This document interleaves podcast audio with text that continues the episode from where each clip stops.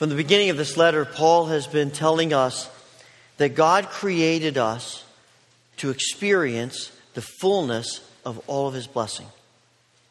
We were created so that God could give us all that he has dreamed for us and desires for us, so much more than any of us could ever dream or desire for ourselves. And Paul keeps repeating this that God's plans for us are more awesome than any of us could ever imagine. But he also tells us through this letter that the primary means for us experiencing what God wants to do in us is as God works in our lives through people, through relationships, through the church, through people that he brings into our lives that challenge us, people who encourage us, People who cause us to realize how far we still have to go and how much of God we need.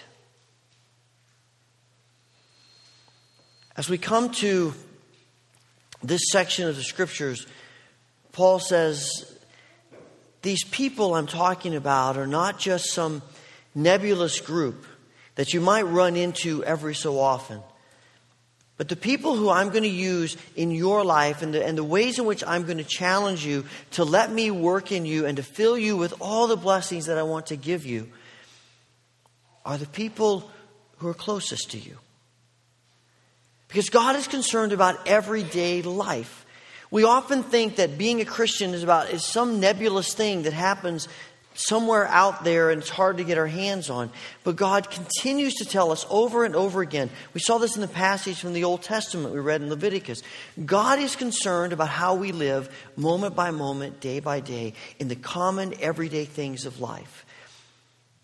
And the relationships that God wants to infuse with His grace and to use to work in us are the relationships that are most common to us in our homes, in the places where we work, in the places where we live.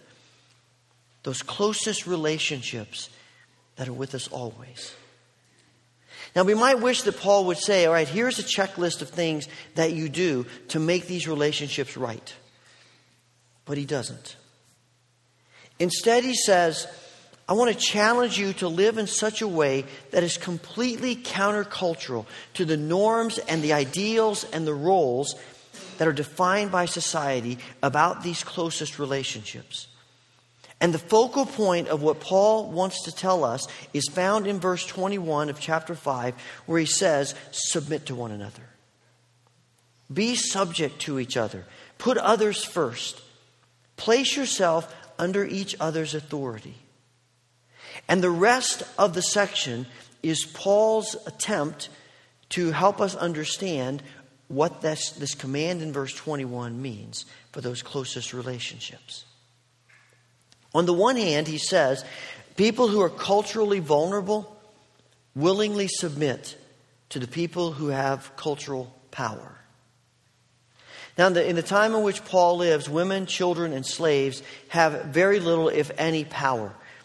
They have very few rights. They are basically viewed as important only for what they can do for a person. And so, one of the great struggles of life for women, children, and slaves is freedom. They're fighting for their freedom. And there are many stories of, of women, children, and slaves doing whatever they need to do, sometimes even violently, to get their freedom.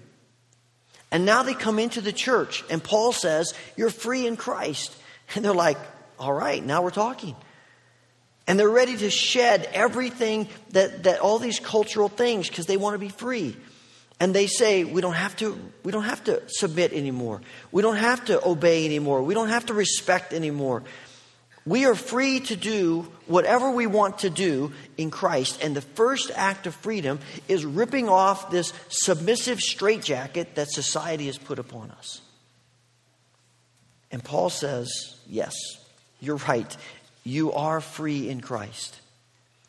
But it's not freedom to rebel, it's freedom to submit. And Paul is asking wives, children, slaves, People who have been forced to submit to now voluntarily choose to submit. Actually, he's asking for more than that. He's asking for more than submission.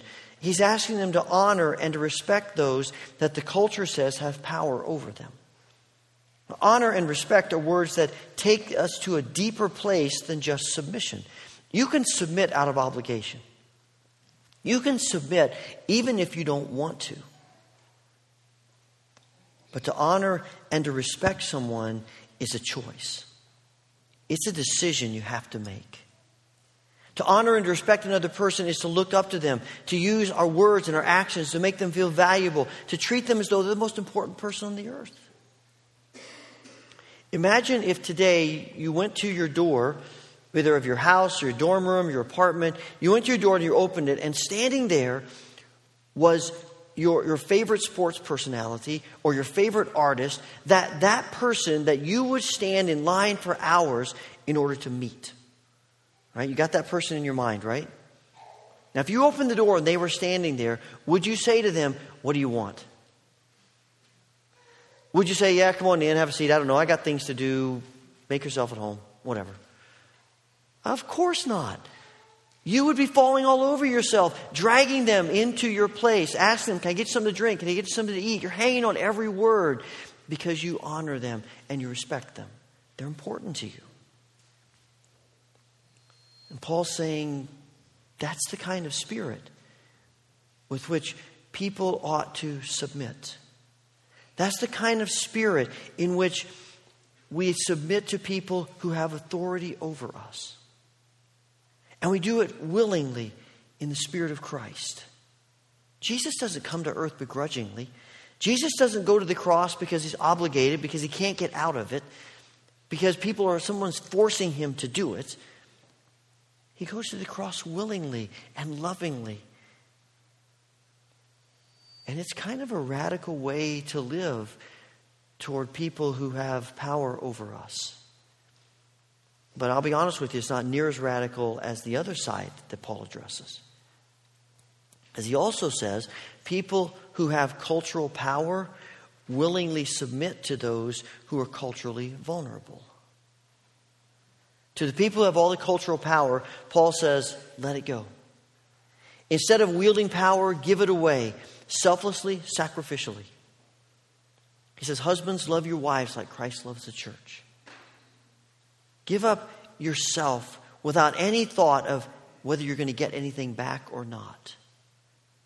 And however we might interpret husband is the husband is to be the head over his wife, the, the the attitude and the underlying foundation of that instruction is husbands are related are relate to their wives by laying down their lives in order for their wife's life to flourish.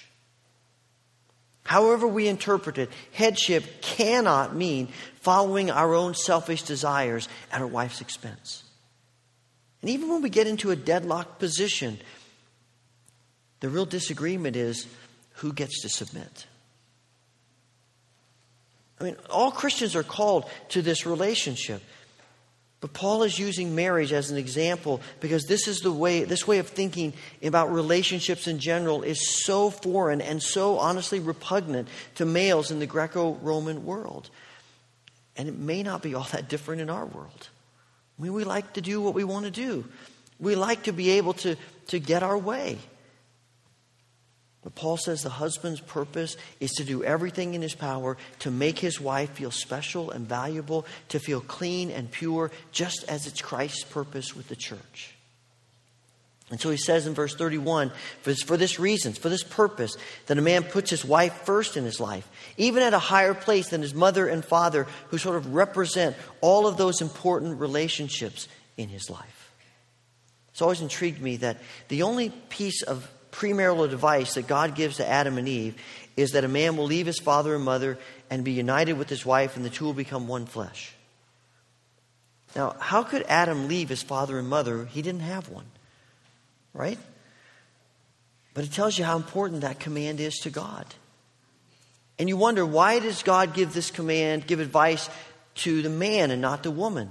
Why would God give premarital counsel to a husband and not a wife? Because in these cultures, she has to leave.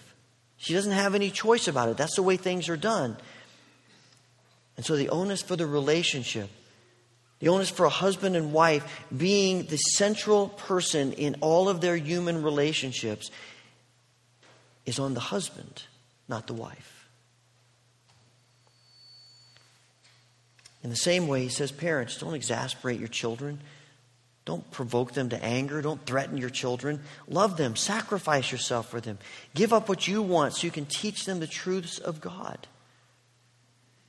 Now, it's imperative to remember that even when God disciplines us, the purpose of it is redemption, not retribution.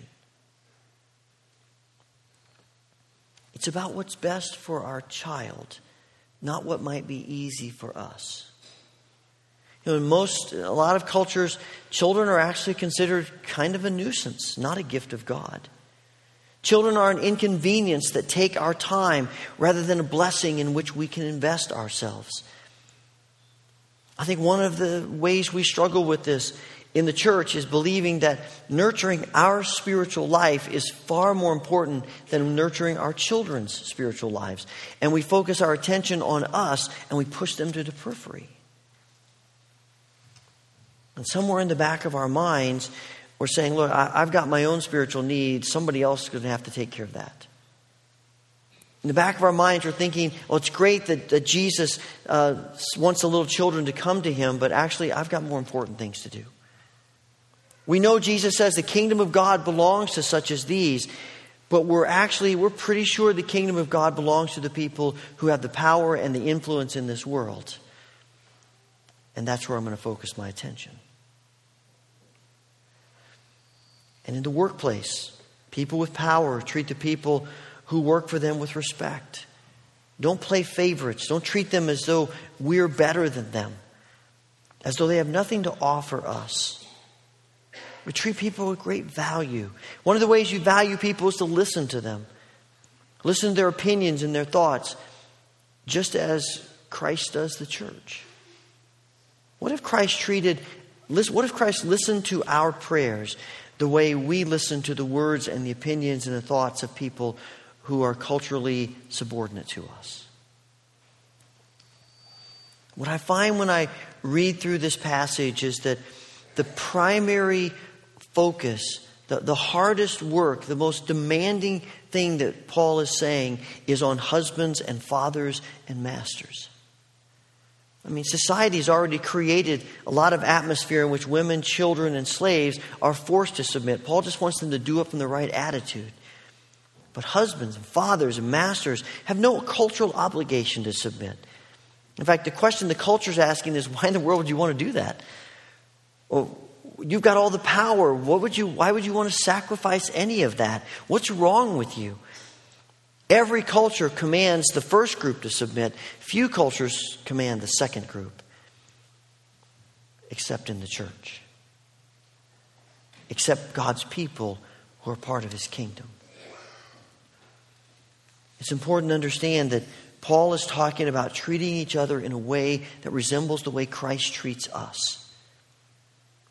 If you're wondering, well, in these relationships, who takes the first step of submission? Who blinks first? It's not the most vulnerable upon, upon whom Paul places responsibility, it's on the people with the power. Where submission is the most countercultural thing that a person could do in that situation. Because Christ goes to the cross not in response to our submission. We submit in response to what he's already done in submitting for us.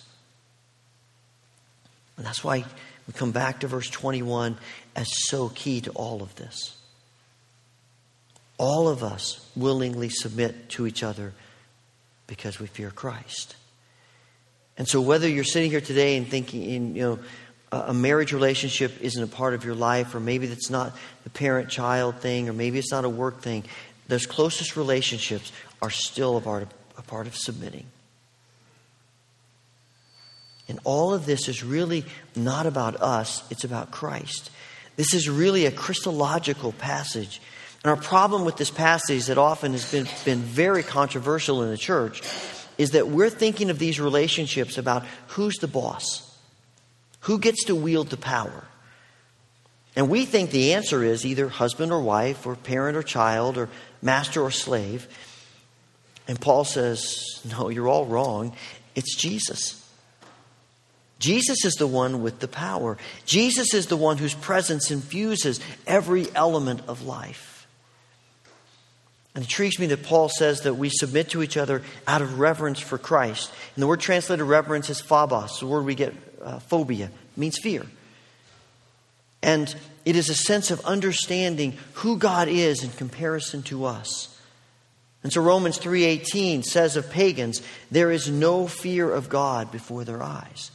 They have no concept of who God is as the Almighty One, as the ruler of all things, as the Creator and the sustainer of everything. They have no concept of God like that. And so they do what they want. But we know. We know who God is. And because we know who God is, and because we see His greatness and His power, and we also see His mercy and His grace, we want to do what He's asking us to do. Jesus says, Those who exalt themselves will be humbled, those who humble themselves will be exalted. If we aren't willing to respect and love in our closest relationships, then the problem isn't just in our relationships. There's something not right in our relationship with Christ.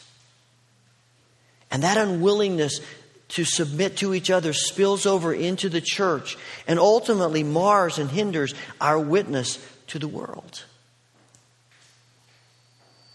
In chapter 5, verse 18, Paul commands us to be filled with the Spirit. And now, in essence, he's saying that one of the essential marks of being filled with the Spirit is a willingness to submit to each other. Because relationships are always spiritual, they're always a reflection of the Spirit in us, especially those relationships with people that are closest to us. And we so often skew that because we're more concerned about power than about holiness But when our primary focus of life and relationship is being in Christ, then we don't worry so much about authority and power, about rights and privileges. We're far more concerned with discovering every way we possibly can of submitting to each other, of loving and respecting and caring for each other.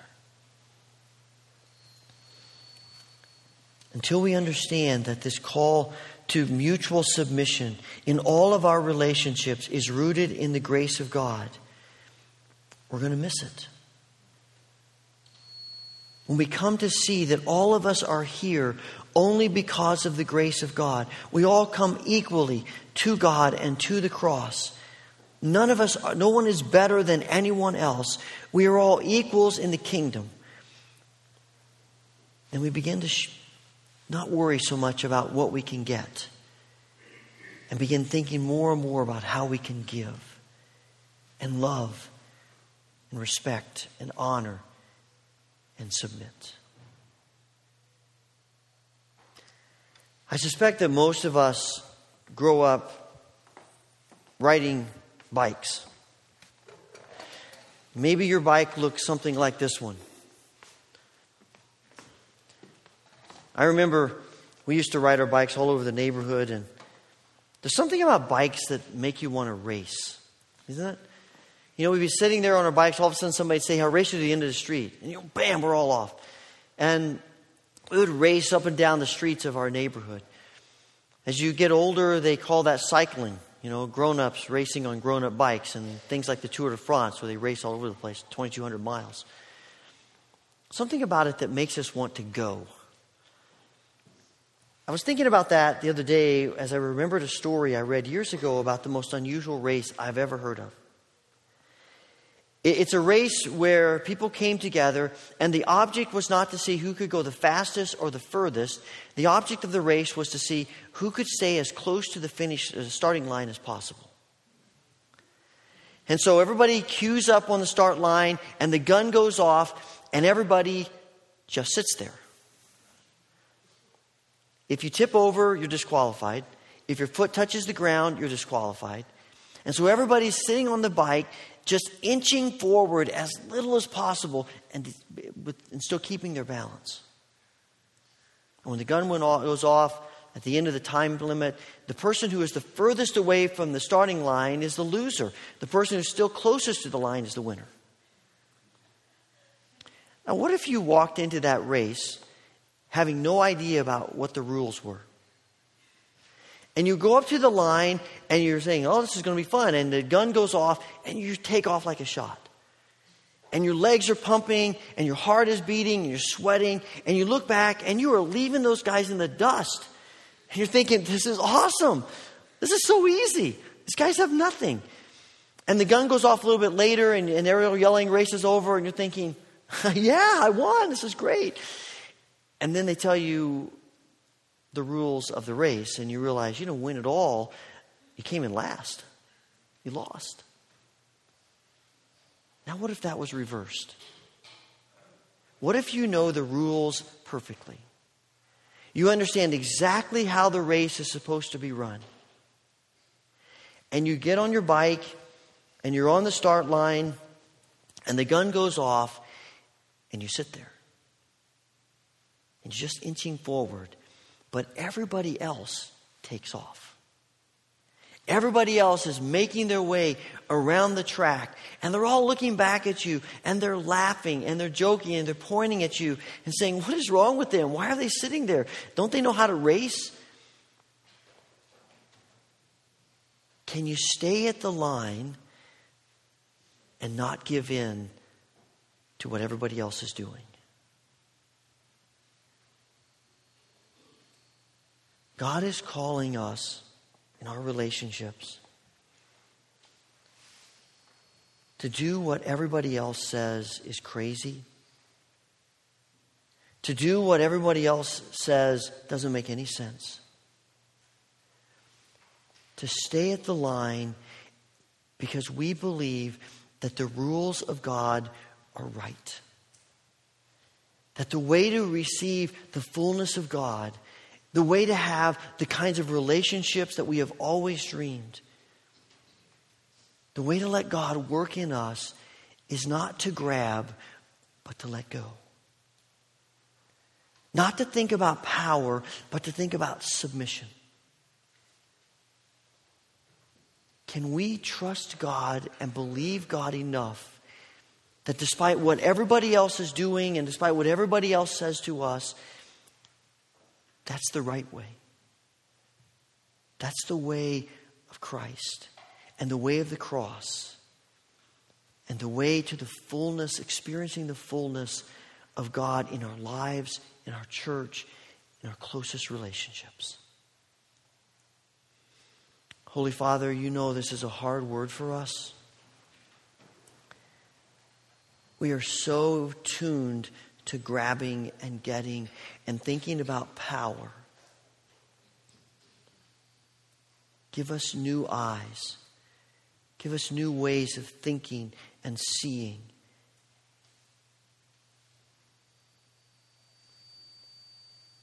Make us people who are known by our willingness to submit in those closest relationships. Help us to trust you.